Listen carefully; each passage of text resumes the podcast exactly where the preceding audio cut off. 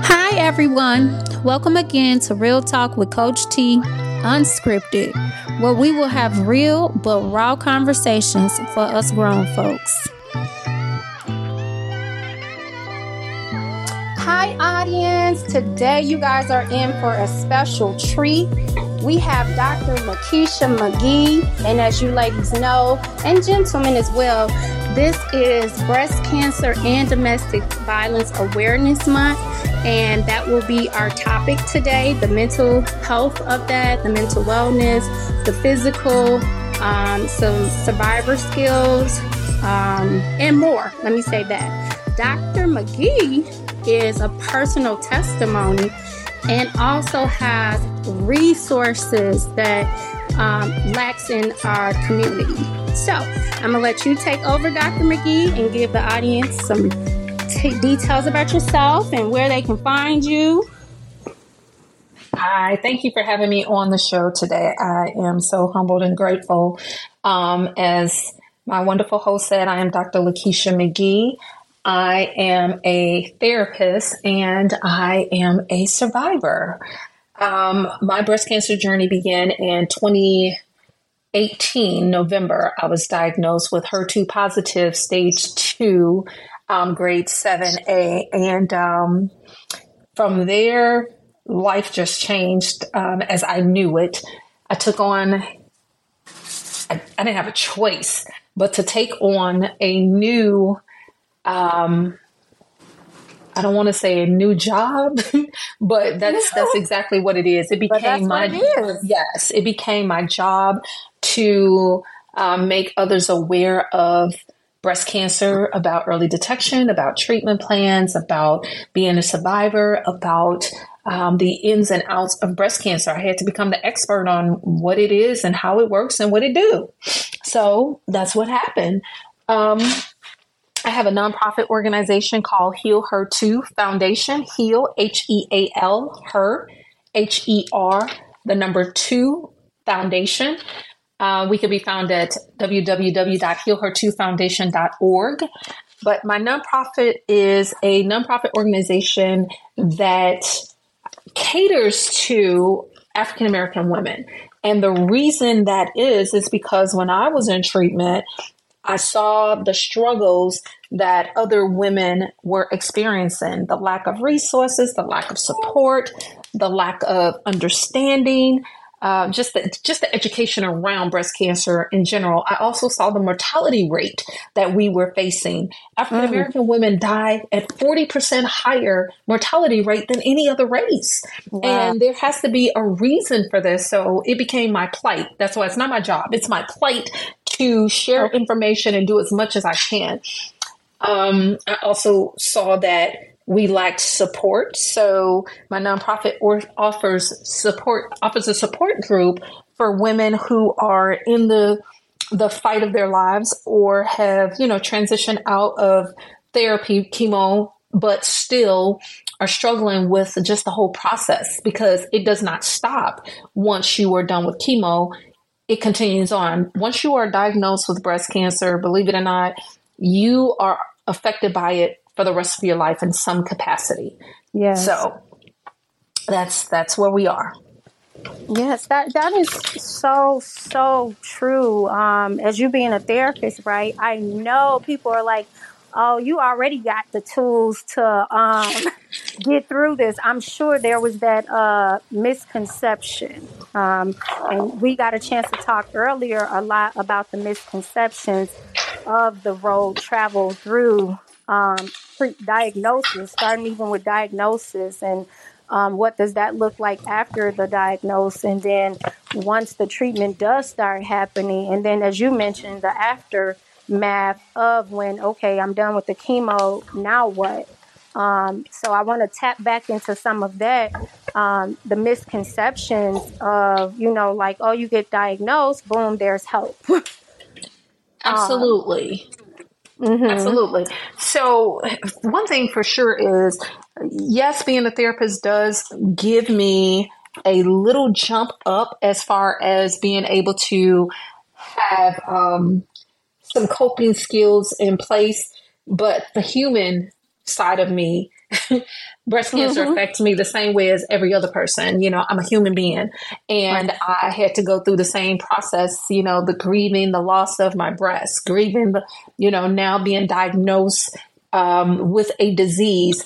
The, you know, the first thing I, I share with you today, the first thing that hit me once my doctor, my primary care told me that she had the results back and I was breast cancer positive, the first thing that hit me was embarrassment. That was the mm-hmm. first feeling that I had was Wow. that I was embarrassed. Now, once again, here's the thing. Why was I embarrassed?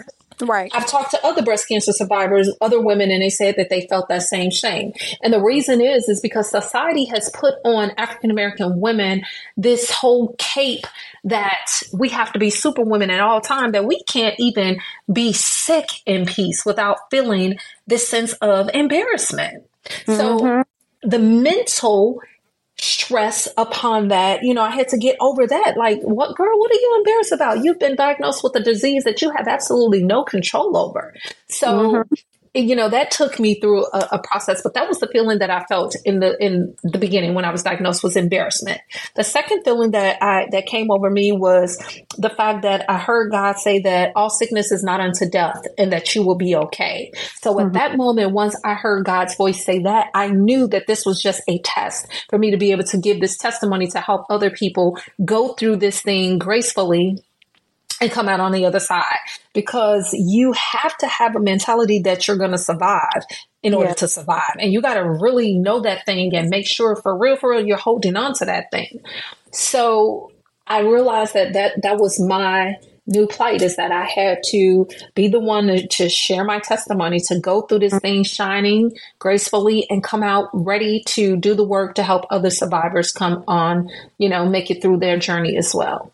I want to um uh, pause right there with what you said. Right, you have to know you're going to survive because the mentality uh, actually ultimately leads you physically, literally, in how you're going to operate. Um, but I want to speak to your spiritual side. Definitely helped you a lot, but um, I do know, and I'm sure you could be attest to this too, that some people, when they get diagnosed, they get mad at God, so they kind of walk away from that spiritual aspect. Um, and then, of course, you you know, I'll speak to the non-believers as well. What would they need to do? So honestly, um, believers and non-believers get mad get mad at God sometimes. but Yeah. the reality is that you come back to your senses as a believer and you say, okay, um, God has, you know, He is in total control. He can do all things. All things through Christ is possible. So you realize that and you come on back to your senses and say, Lord, forgive me. Okay. I'm, hurt. I don't know what, what's going on. I, I just needed a moment. Now, Right. for the non believer, um, the best thing that I can tell them to do is that you got to pull inside of you. You got to figure out something. Whoever you believe in or trust, or you know, whatever you do for your solace, you're gonna have to pull that inside of you and pull it on out, and you're gonna have to walk with that thing because you need to be grounded in seeing that you're going to be okay. Now, for mm-hmm. me, that was God. For the, the, the other person, a non-believer, whoever or whatever that is that grounds you, you mm-hmm. need that. Because Yeah. if you have a, a negative mentality, if you have a negative inner circle, you're mm-hmm. not going to make it. You have got to have that strong faith or strong belief that you're going to make it and your circle has to feel the same way that same positive energy has to flow Yes. So, so me a support group i, I was going to say yeah i was going to say uh, i'm sorry go ahead I was going to tell. We talked about your blueprint to the survivor kit, and I would love for you to share the steps of uh, what this up and coming book is going to be. But you know, the steps that we talked about, like you know, when that diagnosis come, boom, what these steps to put in play. Well, you know, the first thing we just kind of talked about that is that mm-hmm. you have to come to grips with yourself that this is real, this is happening. And if I'm going to survive this thing, I have to know and believe that I'm going to survive it. I have to, mm-hmm. you know, I have to accept this and I have to make some decisions about where I'm going and how this treatment is going to turn out for me. That's the first thing. You know, mm-hmm. the second thing is I would definitely suggest you changing your diet. Mm-hmm. Listen, I changed my diet so that I wasn't eating no sweets, no my doctor she laughed at me so hard because I stopped eating chocolate, coffee, uh, anything that wasn't good. I stopped and I was having headaches. And she said, Lakeisha, you cannot stop eating everything all at once. I said, girl, you a lie. I know that's right. A lie. So I'm i had stopped live. eating. Yes, I had stopped eating chocolate and, and you know the, the sugars and the meats and the coffee. And she was like, okay, you do have to change your diet you know, I mm-hmm. went plant based 100% and I, I, just scaled back on everything. But she was like, but you know, you got to do this in moderation. You can't just go cold turkey. I was like, girl, I'm going cold turkey. So I suggest, you know, that you change to a, a plant based or more healthier diet. And the reason is, um, food is processed. Meat mm-hmm. has hormones, estrogen, and all of these other things. And that's for me, I had HER2, which is an estrogen based breast cancer it's fed the, the breast cancer feeds on my estrogen. So for me i needed to take any and everything out of my system that had estrogen in it and any extra estrogen in it it needed to be gone. So okay. even so much so when i went back to the doctor they were shocked. They said my tumors had shrunk because they once they did the examination i had three or four four um, tumors in my left breast. So they were going to have to take that whole breast period because it was too infected, I want to say. Um, yeah. But when I went back after changing my, my diet to a plant based diet, they said that the tumors had shrinked. They weren't gone, but they mm-hmm. had shrinked in size. Yes. So, you know, that's the second thing I would say, you know, to do is focus on eating healthier, um, getting sleep, you know, um, stress attacks your immune system. Mm. And that's all cancer is. It's, it's you know, um, autoimmune is, is you your body is attacking itself already. So you need your stress levels to be under control. So i would suggest you get some rest and don't let you know anything stress you out more than what you can possibly control you know just control what you can. Mm-hmm. um, you know next i would definitely say make sure that your support system is is in place. You need a positive support system. Everyone needs to feel the same way that i'm gonna make it. She's gonna mm-hmm. make it and your your circle has to has to feel that same way you know yes. so um those are the, the, the most, you know, the, the, the, top things that I would say to start working on. And then from there, of course, you want to educate yourself as much as possible on breast cancer and what it does and how it affects you and the different treatments and the different plans. You know, you want to educate yourself on that. You know, when you go to your doctor's appointment, take that book. I had a book every every appointment that I went to. And if I wasn't taking notes, whoever went with me was taking notes because oh, every time good. I went, yeah, every time I went, my mother was with me, my daughter, my sorority sisters, somebody went with me and they were taking notes if I wasn't. So you you need those notes because you need to know because you're in you're kind of in a cloud so you're not remembering everything you just mm-hmm. it's, it's not possible at that time you know to get the that kind of news it's life changing you're not remembering every single thing no. So definitely scared. Absolutely. So definitely, you know, make sure you're taking notes. Mm-hmm. And for those who go by themselves, because you don't have that person, definitely make sure you take notes. Make sure you ask questions. Make sure, you know, you are the professional, the the advocate the expert on you because mm-hmm. nobody knows you better than you. Nobody knows your body better than you. So become the expert on you and ask those questions. And I also suggest I'll add record because, you know, you can hear something and maybe not uh, interpret it the right way. Mm-hmm. So I definitely suggest taking your phone. If you're not big on writing, just start recording the sessions. Most physicians will not care. Mm-hmm. Um, mm-hmm. And they shouldn't care anyway, but Absolutely. Yeah, record. So I do got a question, and I think this would definitely help some of the ladies and mm-hmm. gentlemen, I guess. Um, what were some? What was something that made you go? Because most women who don't mm. per se mm. have a Okay. Like me, it, it's history in my family, so I went earlier than what's recommended just because of the history in family. Mm-hmm. But that's not necessarily again, like you say, the uh, as African American women, we're already you know underserved in the medical uh, industry, so sometimes we don't always go or advocate because we feel like already nobody's listening. Right. So, so some of the things that you definitely would look for, you know, the the common thing is that you feel a mask in your breast. You feel something that you know just don't sit right with you. You're like, oh, that's that shouldn't be there. Um, if that happens, you want to go and get it checked out for sure. Mm-hmm. For me, um, my nipple was bleeding Oh wow! My, my, left nipple was bleeding, and I kept seeing this brown spot in my bra, and I was like, "What is this?" You know, I'm thinking I didn't scratched it or I didn't done something, and then it dawned on me one day that your breast is is bleeding, your nipple is bleeding, girl. What what what is that? So of course I um, went to Doctor Google and I did a little research, and Dr. Google said, okay, so either you have an infection and you're going to need surgery to get it cleaned up. You know, your ductals, could, your ducts can be um, infected and you'll have to clean it out, or it's breast cancer. That's mm-hmm. exactly what Google told me. And I was like, wow, wow. okay. So I knew it was one or the other, and I knew mm-hmm. it was going to require attention either way. So this was in the summer I was in Chicago, and anybody that knows about summertime Chi, you know, the Chicago summertimes are the best.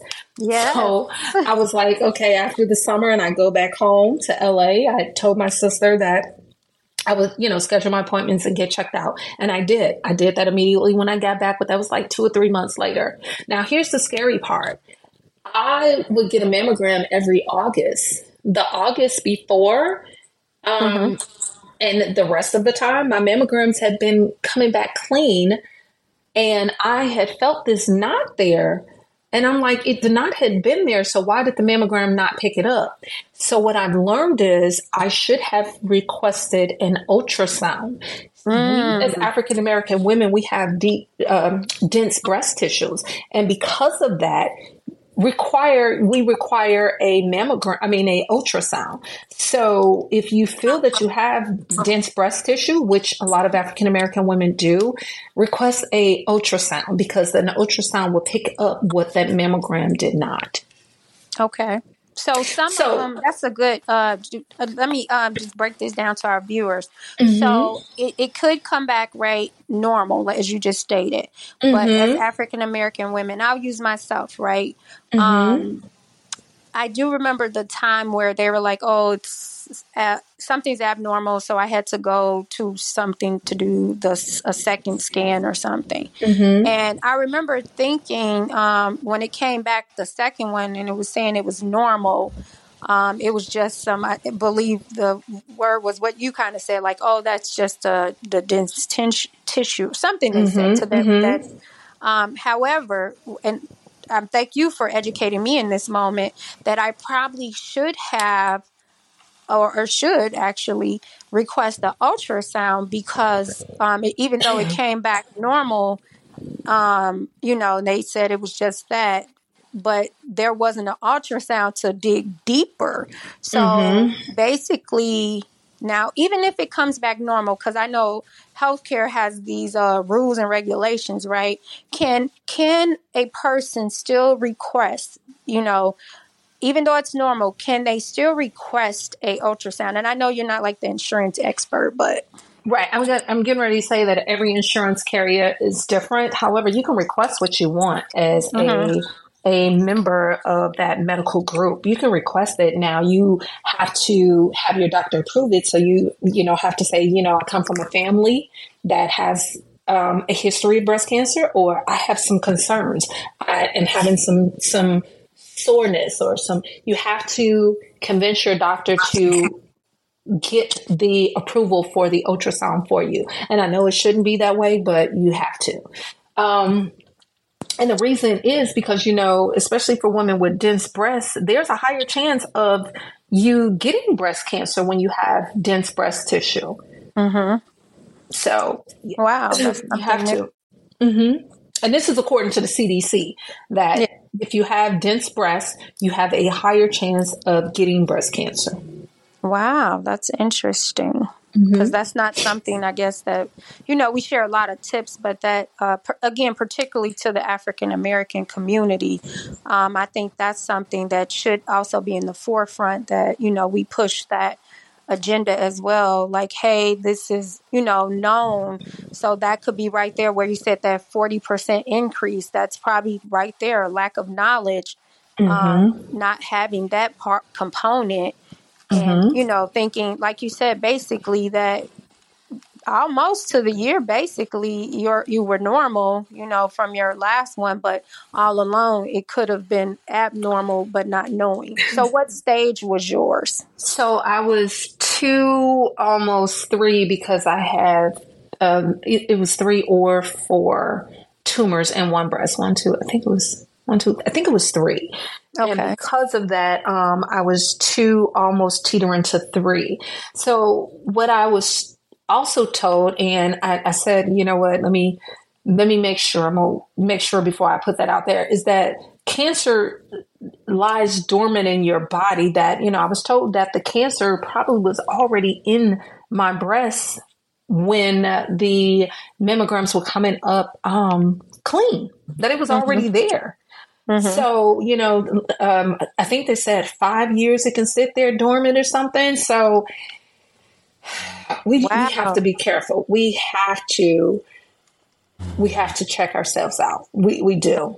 And don't be scared to. I, I really feel like, because I know, even from a therapist's point of view, uh, Black women, particularly more than any race, uh, we're taught to be strong. And so um, we will not necessarily advocate um, for the things per se that are necessary for us um, hmm because if we feel unheard or not validated, it's like, okay, well, I'll be okay. I'm okay. And we convince ourselves that we're okay.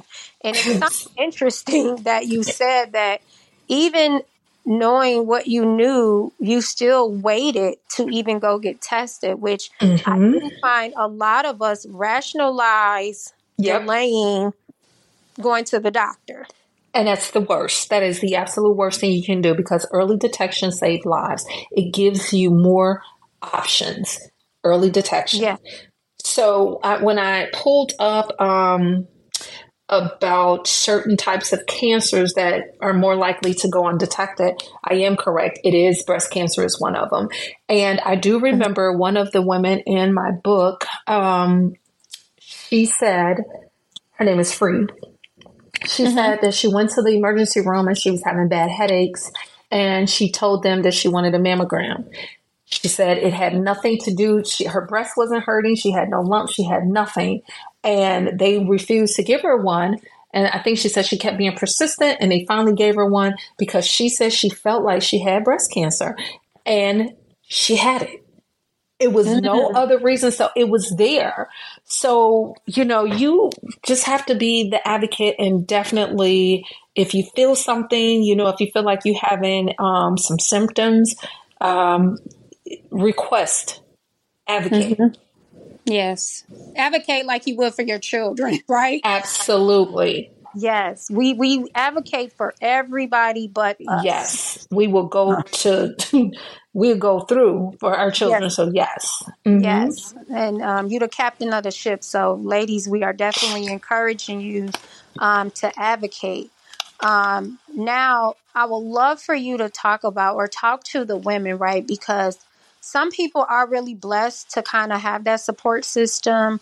Um, and then some aren't. And then, uh, as you educated me, the misconception about um, once you start treatment, right? There is a I called it a gap, but you know, you you you you called it, you know, where they're doing a care plan basically.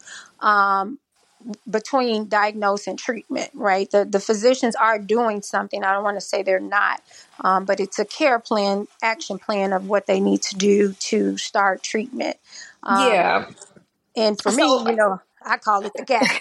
yeah, I, I, can definitely understand and see how you would say it's a gap because I find out today we should be starting tomorrow. And in some people's head, oh my God, we should be starting tomorrow. Mm-hmm. It doesn't work that fast. Mm-hmm. Um, sometimes, like I, I explained to you that I delayed treatment for, okay, I found out November 7th. I didn't start, I didn't get anything done until January 31st. Now I'm crazy okay, quote unquote, because I, you know, mentally and emotionally, I was not going to be able to leave. I, I delayed it because I needed a plastic surgeon and my surgeon, an uh, uh, uh, oncologist surgeon to be in there to do both the jobs. I could not leave the hospital flat. I needed to have my um, tissue expanders inserted, and that meant I had to have a plastic surgeon in the room to do that. Well, the plastic surgeon that I wanted, that was also under my insurance plan, he was not available until January 31st. So I delayed my treatment plan. Now, was that dangerous? Could it have turned out worse? It could have. But by the grace of God, as I already said, all sickness is not unto death. So I knew I would be okay.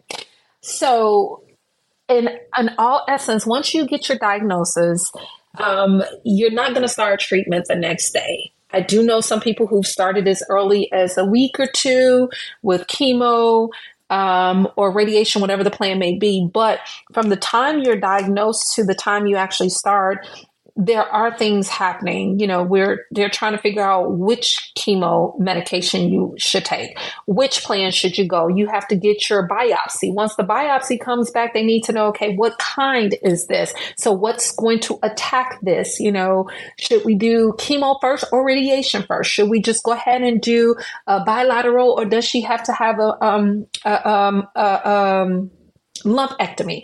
So there's something taking place. It's not just, you know, nothing. There is, there's right. not just this, you know, gap here. Then sometimes, you know, women don't have insurance. So there does have to be how are we going to get this done? What mm-hmm. services or hospital or donations or who can we get to pay for this surgery? So that does happen. And in that time frame, I, I, don't like to say it's a gap. I like to say that we're they're focusing on the treatment plan for the lady or the man. Right. Because you know breast right. cancer affects men at a three percent rate. Yes. Okay. Yes. So you well, I'll just say why from my viewpoint why I call it the gap. It's because of the mental capacity because uh, for me, it, like the doctors are doing their job, so it has nothing to do with them as a whole.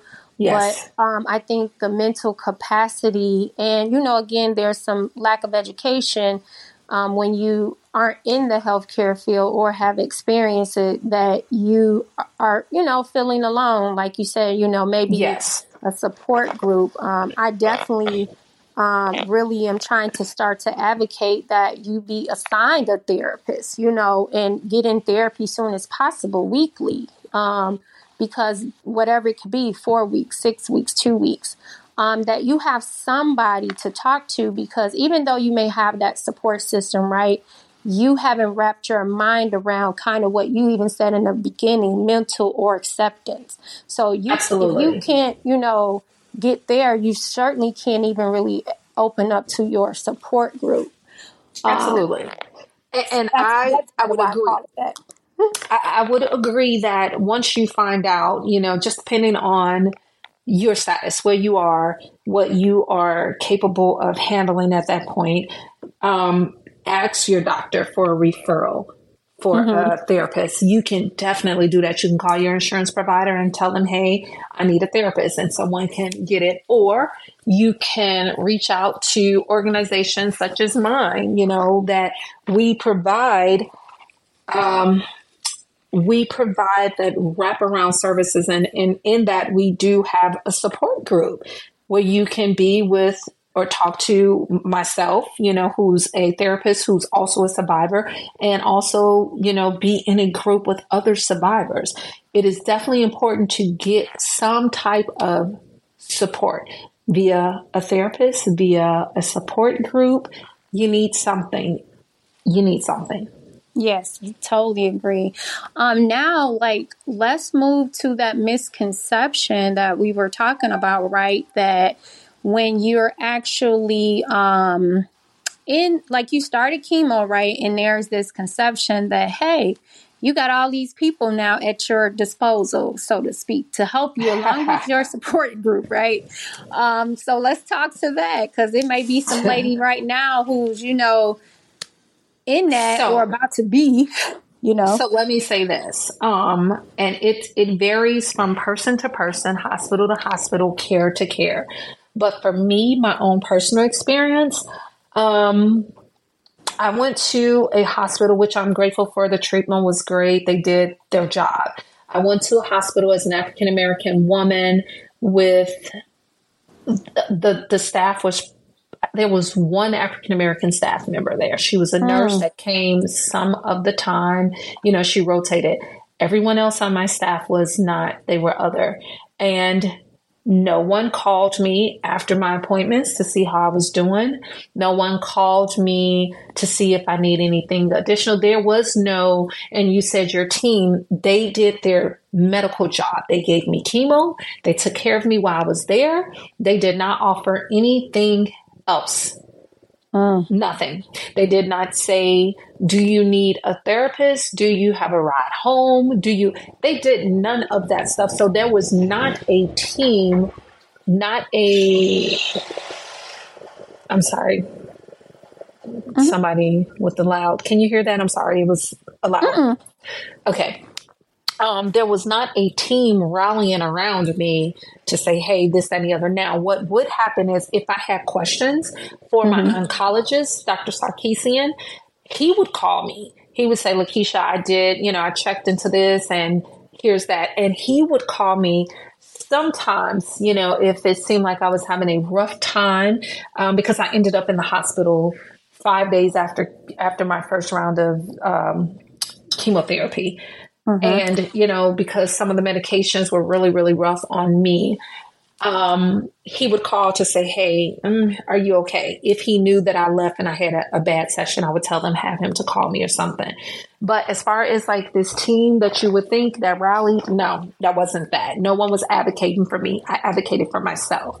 However, I'm sure there are other survivors who can, uh, you know, have a different testimony and say, "Oh my God, my staff was amazing. They advocated, they blah, they this, they did." That, that wasn't my story.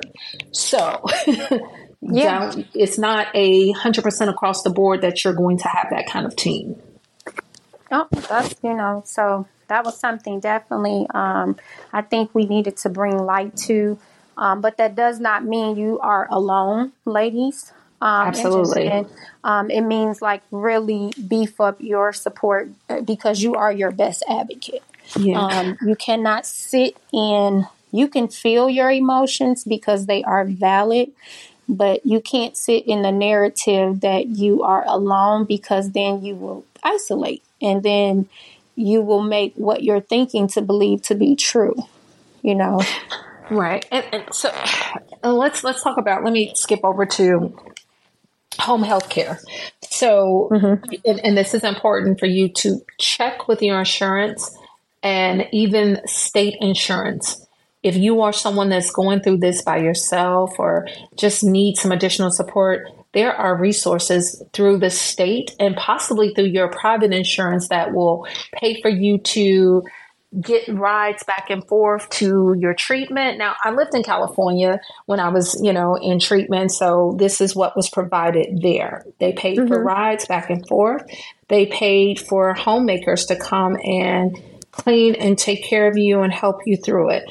Um, my my long term goal is to have a house where women can come after treatment, women or men, and can come and stay for up to two weeks at a time so that they can have someone there. We can have a nurse around the clock to help them out so that no one goes home alone because it's hard.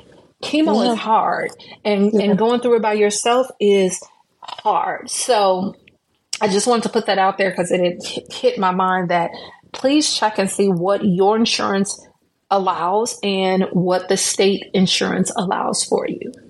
Okay, that's good. That's really good. Um, because uh, you're absolutely right. Chemo is hard. Now, my mom passed away from esophageal, um, totally different than breast cancer. However, mm-hmm. uh, her first round of chemo was her last round, actually, um, mm. and it brought out. Uh, I don't know if you're familiar with Guillain Barre, um, which was a dormant disease that was lying there, and the chemo uh, just exposed it, which completely shuts down the nerve systems where you can't walk and you know um, you become incapacitated basically. And so uh, she was at stage four, unbeknownst to us at that time anyway.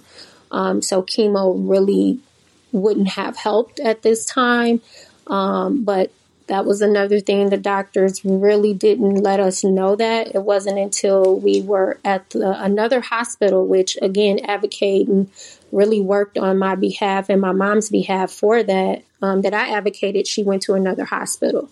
Um, and again just by me working in you know the arena of it not the expert but i'm like eh, this is kind of like okay something's just not right um, mm-hmm. because the doctor did not let us know that it was stage four, did not tell my mom, none of that. Um, and by my mom kind of being that stereotype strong woman, um, mm-hmm. um, she didn't really, you know, talk about it or push to find out more. It wasn't until like I just stepped in and, and I had to take over because I was just like, it's not, no, this is not normal. Like, you shouldn't just, you know, um, automatically like now you can't walk because of chemo. Like I do know mm. chemo is harsh, but it no, I've never seen that.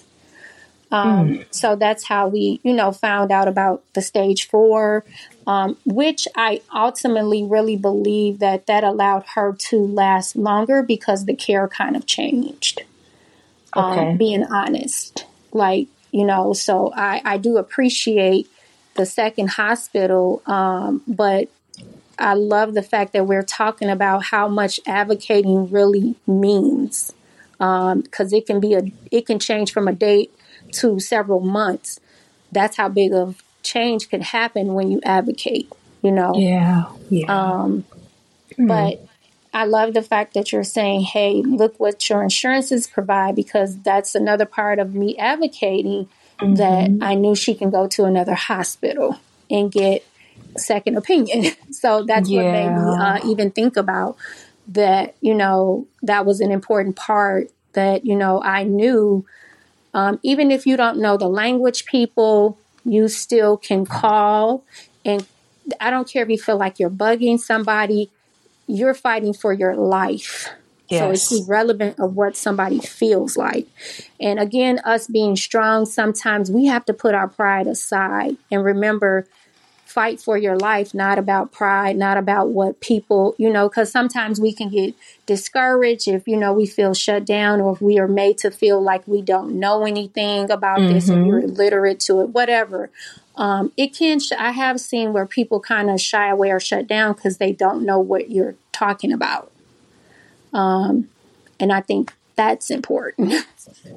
Yeah. So thank you for um, bringing that up because uh, I totally even forgot like that was a part of my mom's journey. You know. Yeah, it is. Um, so there, you know, there's another part to that too. Is that um, which is something that my nonprofit thinks about and provides services for is the caregiver. The caregiver mm-hmm. needs a break. The caregiver needs to be taken care of at some point in time because when you're taking care of your sick your you know loved one your um, loved one who's been put on hospice or it takes mm-hmm. a toll on you so mm-hmm. you as the caregiver you need to be pampered and poured into as well and it's mm-hmm. something that we don't think about all the time too Oh yeah, totally agree. Definitely. Mm-hmm. Um, I definitely feel like uh, caregivers are probably the, the most underserved, un, unserved um, because you know we're focused on the the person who's sick you know Absolutely. so uh, we forget though as caregivers and you know me being a caregiver me also working in hospice um, i see both sides of it professionally and personally that it can become a lot and you trying to be strong or appear to be will overtake you you know Mhm. because you're not advocating like hey i need a break um, or figuring out how to even you know get that break Absolutely. so good that It is definitely important. hmm oh yeah I, like I, so it sounds like you got a wraparound service We do. That's I what love we, we kind of try to provide is wraparound services for um, women who are, and I say women because it predominantly affects women, but men as well. Um, but we try to provide that wraparound services. We try to do support groups, care for the caregiver, um, help with transportation. If there's someone that you know that's in the middle of a breast cancer journey, we send her a pink box. Um, we provide um, just, we focus on healthy eating and fitness. So we provide some workshops for that. Um, along with some other things, but if you go to the website www.heal h e a l her h e r the number two foundation.org, we are there, and we also accept donations. oh yes so yes that is so important to know um, absolutely, so for the the guests who do not know what wraparound means, um, because I know sometimes we think words are simple to people who work in the you know industry, but yes, wraparound means uh, from beginning to end. So her organization starts providing you care from the day or you, it sounds like you even help them to get to the point of like hey you may need to go take this mammogram you know? It sounds like you guys even do that helping women to even educate themselves to go get the you know mammogram. But upon yeah, diagnosing it seems like you have that therapist that support group uh, for those who may not have that or who may not just be ready to even tell their family. Um, you we have that do. That's good. You have the support system for the caregiver. Um, you have the journey support during the chemo and post chemo, right? Because hmm that's the other thing that we're going to touch on um, because people forget, like, oh, just because uh, I know we celebrate the cancer free, but in the mind of survivors, and you can speak personally for that, that's still never completely, you know, healed in the mind per se. So, um, a couple of things. One, when we say we provide that wraparound services, we try to provide whatever the person needs to survive, to get through the process. That's what we try to do, you know, within the guidelines of the nonprofit, the, the services that we have outlined that we can do. We try our best to do that. Um, I have many of many of times that I've had someone inbox me three o'clock in the morning and say, Hey, can I talk? I just need to talk. And I'm like, sure, let's talk, you know, because sometimes it's during the midnight hour that you just really, it hits you and you need to talk. So I've had, you know, someone say, Hey, can you talk to my doctor for me? I don't know the questions to ask. Can you please just, you know, and I'm like, sure, why not? So that's what we, we try to do what is needed, what they ask us for support with. Mm-hmm. Um, and, and you know, it, because everybody needs, they need something different. Yeah. Um, as far as what, what was the, the second question? I'm sorry. What was the second one? Oh, Um, that's how, this. The, nope, I got it. yeah. Look, I was getting ready to say, see, this is a part of. I still have chemo brain. Like I forget. I have to write notes, like tons of notes, because I do forget. Because chemo will. It, they they have this thing called chemo brain because you know chemo wipes out all the good and the bad inside of Mm-hmm. you and sometimes you have after effects so chemo brain is one of the things that still i have after effects about um, i also have um, neuropathy because um, when they they took out eight lymph nodes in my left arm. Um, afterwards, now I still have, you know, the swelling um, of that, and it doesn't have the feeling. It's still numb, and this is now almost. Oh, I had the surgery in twenty January of twenty nineteen. So this mm-hmm. is 23 and my arm's still numb. So that's something that I'll always have. I also have um, a little bit of lymphedema. That's when that's when you have the swelling um, okay. in your joints because I still take medication for another two years, um, and it, it creates aching in my joints and my knees, my hands. Uh, my legs would feel so heavy, like I can barely walk up the stairs with them sometimes. Um, of course, it's getting better but it's still there. Mm-hmm. Um, um, sometimes, which you know, it has it happens that breast cancer it kicks you into early menopause. Um, mm-hmm. I experienced that. So that creates a. I, I can do a whole segment on just menopause. Um, that's a whole nother thing. You have hot flashes, you have, and this is just due to the chemo, not the menopause but there is just mm-hmm. a number, a plethora of things that happen after chemo that you didn't know about before. And some of these things make people say, oh, I'm just not going to do chemo because there's too many, you know, risk factors after the fact or during or whatever. But, you know, my thing is the, biz- the biggest risk factor of not doing chemo is you die.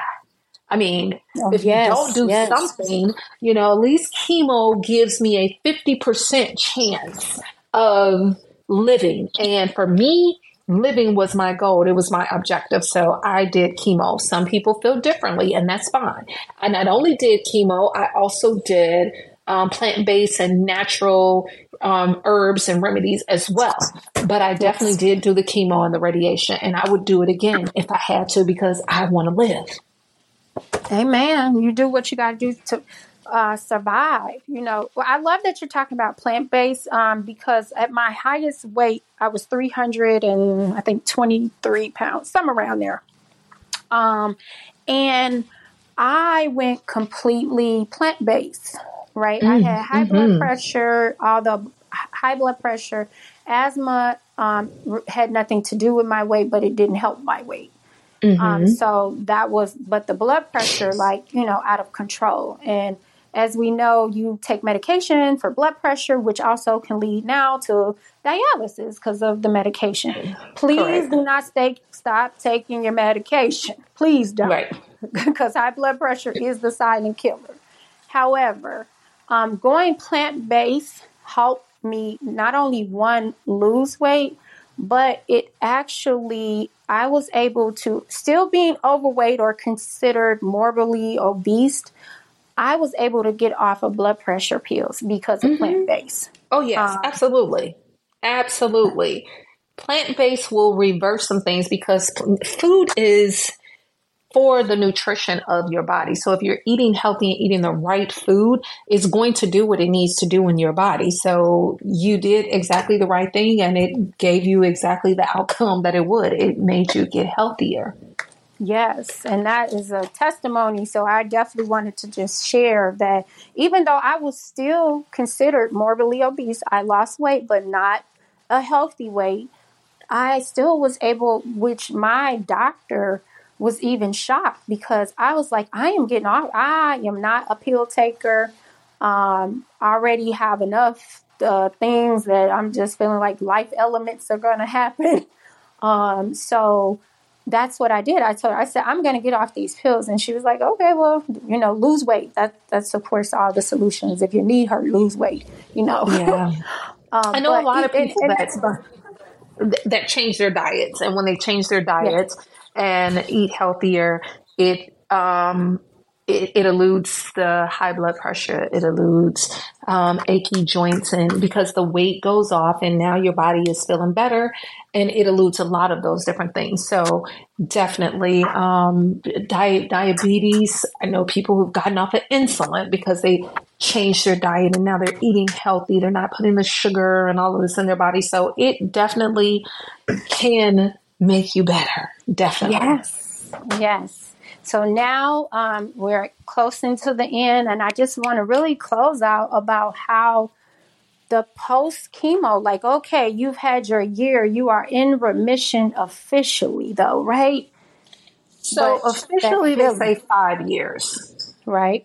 Officially, they say five years, and you are considered in remission with from the chemo. I mean, from the breast cancer after five years. Um, in in my mind, I don't know if I'll ever just be completely over it because um, once you've been affected by breast cancer, you're always somewhere in the back of your mind. And that's not saying that I don't have faith. I don't believe none of that because I believe all of that. But you still always, whenever there's time to go get that scan, Mm-hmm. to get that, you know, you you still worry in some kind of capacity. Like, what if there's something there? You know, not that you want it to be or anything. You just like, oh, let's let's pray it's not there. I should say. So Right. that's life as a breast cancer survivor. You're you're surviving. Yes. Yes. So, what advice and what takeaways would you want our consumers to listen or get from you today? Well, more than anything, I want women and men, if you have some concerns, to get your mammograms, um, to go get a checkup, to make your wellness your number one priority. Be the advocate for you because you know your body better than anybody else. You are the expert on you. Go get your checkups. Make sure that you are well. And then listen to your doctors, you know, follow the advice. Now, I'm not saying you have to do everything that they say do, quote unquote, that's your choice, but listen to the information. And at least if you decide I'm not doing chemo, then you need to have a really good alternative to how you're going to survive. Uh, there's there's tons of research out here about treatment, so at least have a backup plan if you decide that you're not doing chemo. But listen to the advice of your doctors. Um, change your diets. That that stuff is so important. Definitely, it's also important for us to share, to talk about our experiences, and to share with other people so that we can help someone else. You know, from your mouth to their ears can change their whole life. So share your information, share, talk about your experiences, talk about your experience at the doctor's office, talk about how and what you ask the questions, talk about it, share. Yeah. Those are some big takeaways for me is is please do those things. Don't put your health on the back burner. Don't do like I did and enjoy summertime shy.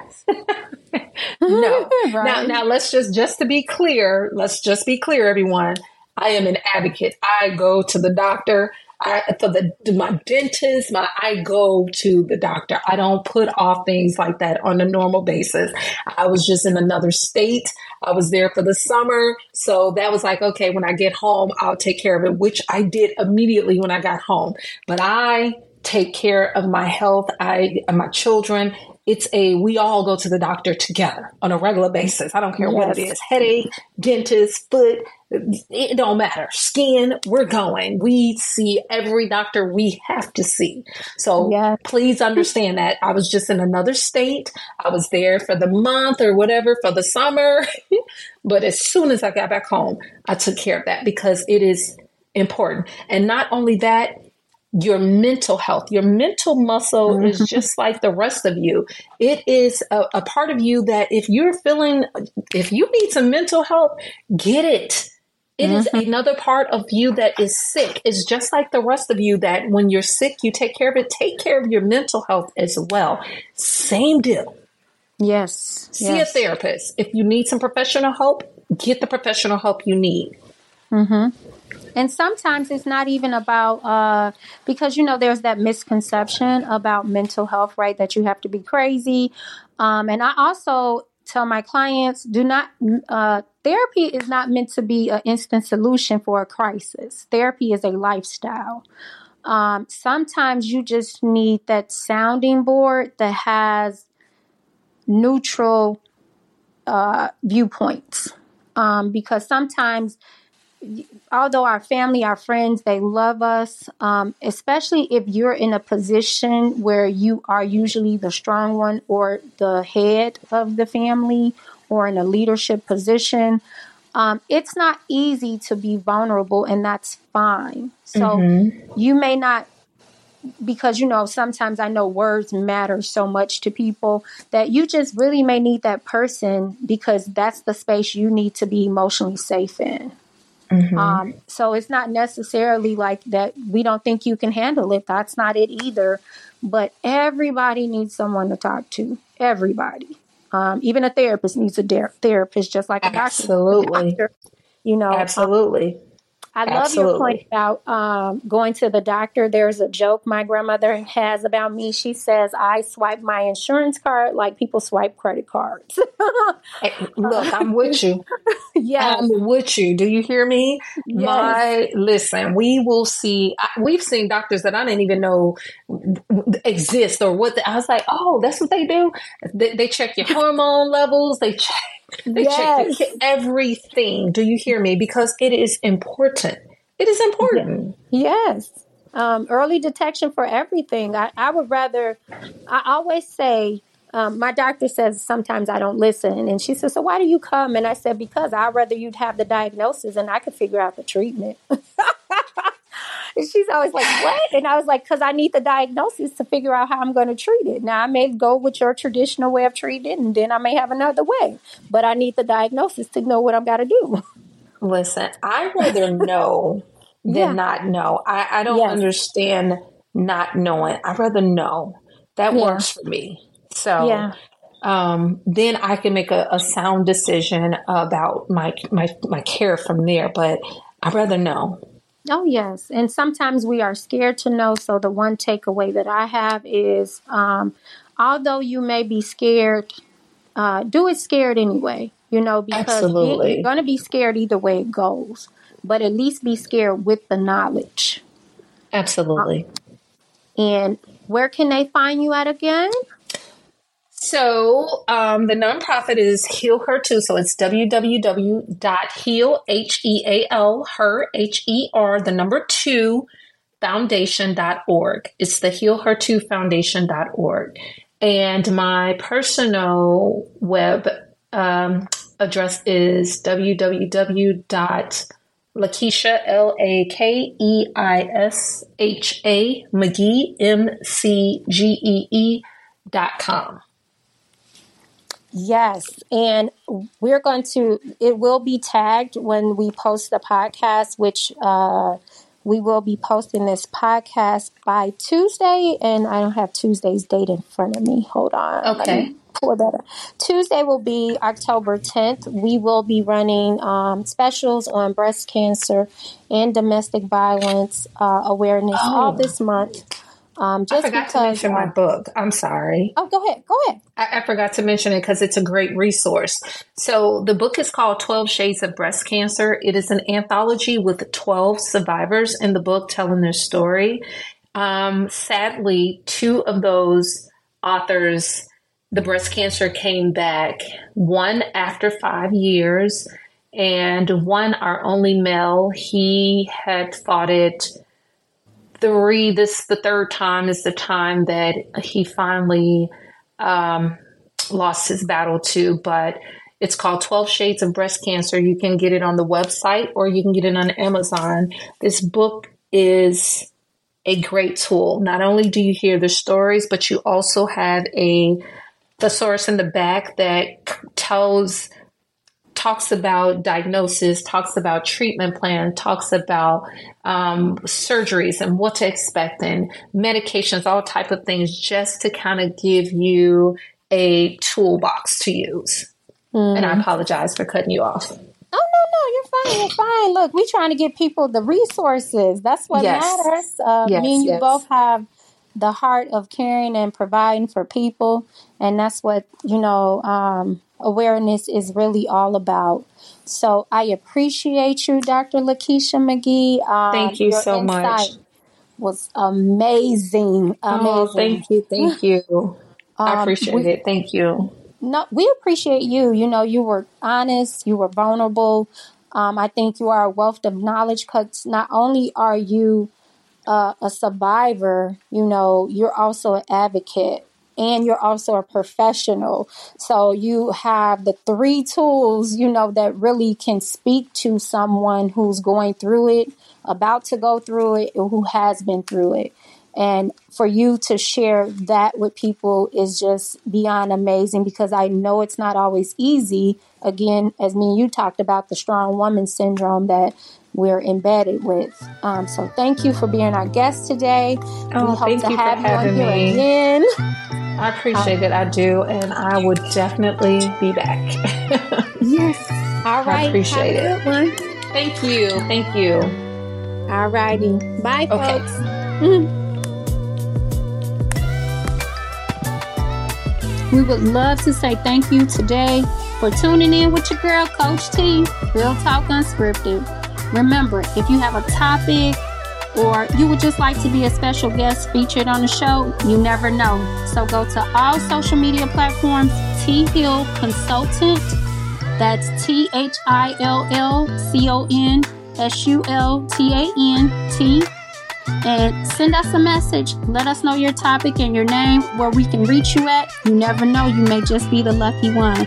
Until next time, have a good one.